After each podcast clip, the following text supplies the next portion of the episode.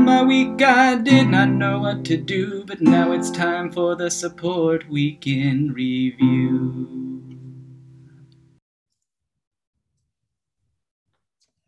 Hello and welcome to the Support Week in Review. There, see, I, I've started. I've already stumbled. I could stop, but that's where's the fun in that?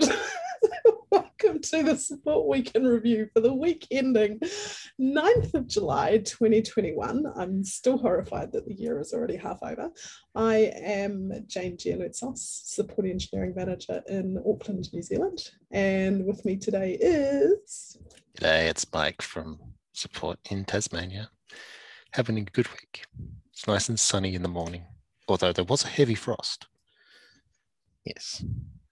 Rather have frost than fog.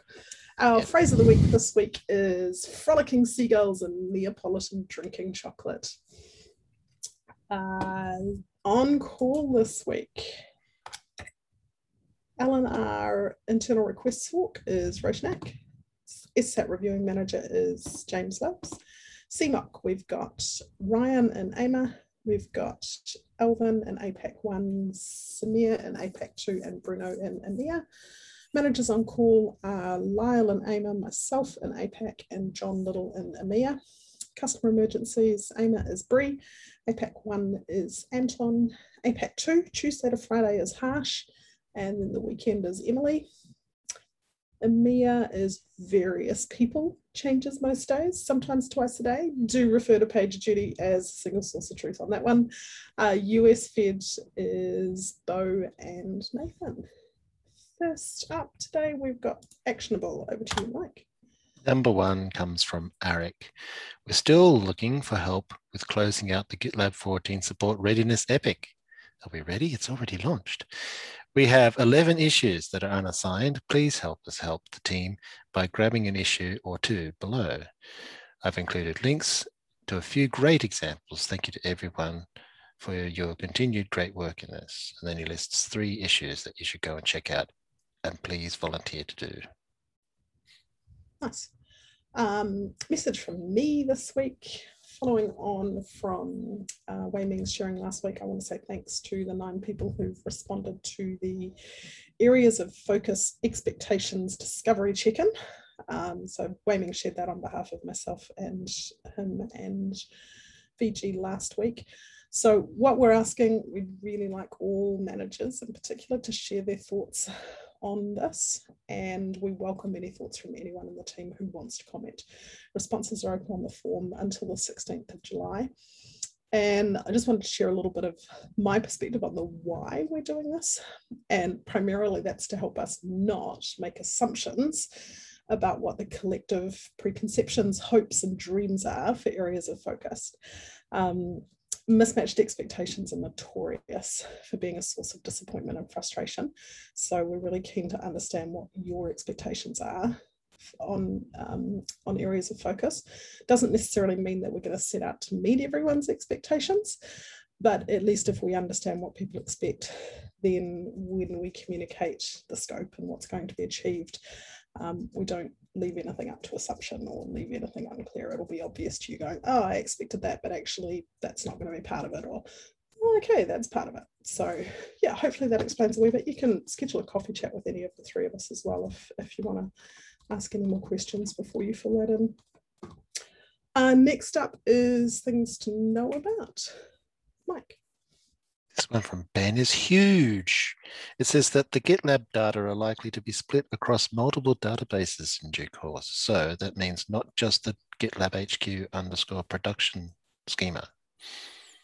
Work is underway in MR 64289 in the sharding team.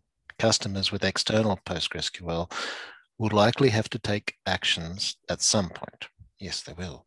Watch this space and Epic 6159.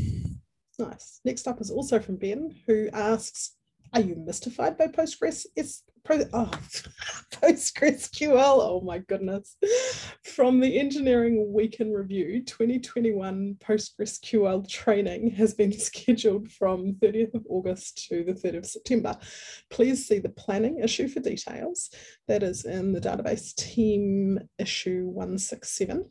Ben notes that he took notes from days one to four last time, and he could go through and identify things that he's found useful and why.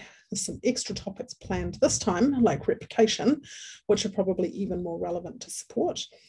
Uh, and he also highlights that there's now two database teams, the main one plus sharding. If you're considering becoming a support stable counterpart and are interested in back end things like database, then perhaps organize a coffee chat with Ben. You know, I normally call it PostgreSQL and MySQL. Hmm. I normally have a harder time saying SQL. I just but, needed but two Postgres PostgreSQL. No. Anyway, uh, number three was from Cynthia. We've added guidance and a recommendation to add weight labels for GitLab org MRs in GitLab 5, 8.5, sorry, I'll start again, GitLab 85734, which will also populate in one-on-one generator reports. This is useful for tracking effort of MRs instead of just the number of FRs made. Nice. Uh, next note is from John Little, who says there is an issue to the, sorry, an issue that proposes to remove the user info support ops message from Zendesk tickets. That is in support team meta issue 3957 and all feedback is welcomed. Please take a look at that. Lyle would like us to know that all macro changes in the Zendesk macro project now require approval from the support ops and a support manager. Please see the contributing markdown, which is in the Zendesk uh, macros project for what each role is reviewing for. There's more context in the Zendesk macros issue with a long number. 17. And 17. 17. oh, I see. He's got a note that is, so there's a specific note in that issue. Um, and this sets us up to get more fine-grained with approvals in the future. For example, specific individuals who want to own one or more macros. Cool. Uh, next is from Lyle as well who is notable by his absence today. It feels very weird doing support week in review without Lyle. Uh, he shares a reminder again, if you haven't been getting enough of them, that we have DIB training in GitLab Learn, which is due to be completed by the end of this quarter. So that's the end of this month. Security training, which is in KnowBe4, which you can get into from Okta, and the regulation FD training, which is also in GitLab Learn. We're up to number seven from Harsh. Self-managed customers using Jira integration features and upgrading to GitLab 14 may notice HTTP 500 errors on certain pages. The issue has been identified and a fix is in progress. It's GitLab issue 334344. And there's a sample ticket from CAT, uh, Zendesk 221859. Uh, Devin shares an item number eight that he has updated, sorry, there is an updated and first release of the SOS log parser green hat. That's in the support toolbox. It's now a gem and you can just install some of the update highlights. And there's a link to the uh, merge request that has the updates. Are improved FastStats integration, time filtering, and other improved filters like host sort round, GitLab CTL tail parsing, and local instance log loading. Loved yeah, the green hat. It's so much fun. Um, number nine from Vlad. If you're interested in a quick and automated way to spin up a GKE cluster, Kubernetes, with that comes with a cloud native GitLab from the support resources project, please check out this pairing and demo recording that Vlad and Rocky made. Yeah, that one's fun. Uh, if you have any questions, please ping Vlad or schedule a pairing session with him. Sweet. Uh, item 10 is from Jason, who says in typical Jason tone, and I never get his tone right. Hey, team. We've made the region plus all regions needs assignee views only show ticket stage next response time tickets. So this removes the duplication from tickets showing in the region needs org triage FRT views. Uh, that is, there's a link to the issue in the support ops Zendesk Views, issue number 26, if you want to see the details of that.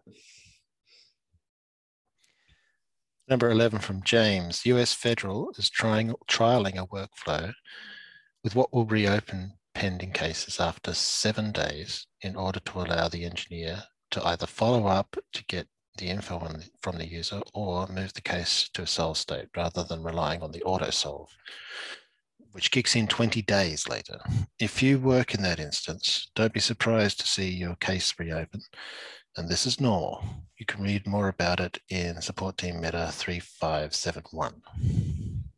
And final item and things to know is from also from James, who says thanks to an awesome automation by our ops team, US federal licensing and renewal cases will now create an issue in the gitlab.com internal issue tracker with the proper tags and a link to the case for those with US PubSec SFDC access to triage. This helps avoid the need for L&R folk to monitor the instance to be aware of new cases. However, the case must still be worked directly in Federal uh, Zendesk for confidentiality.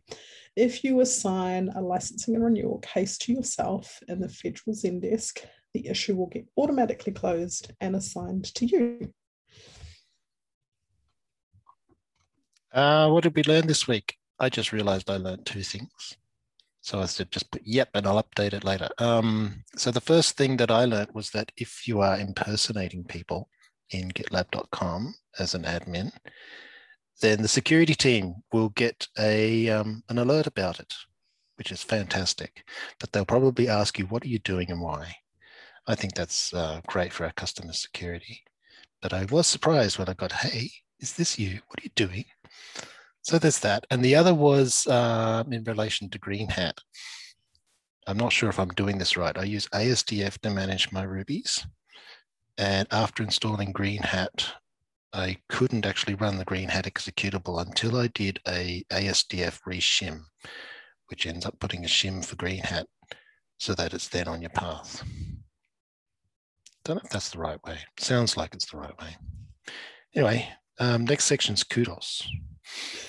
Nice. First one is in ticket 221652 for Renee, where the customer says Renee supports us very efficiently and provides us clear explanations.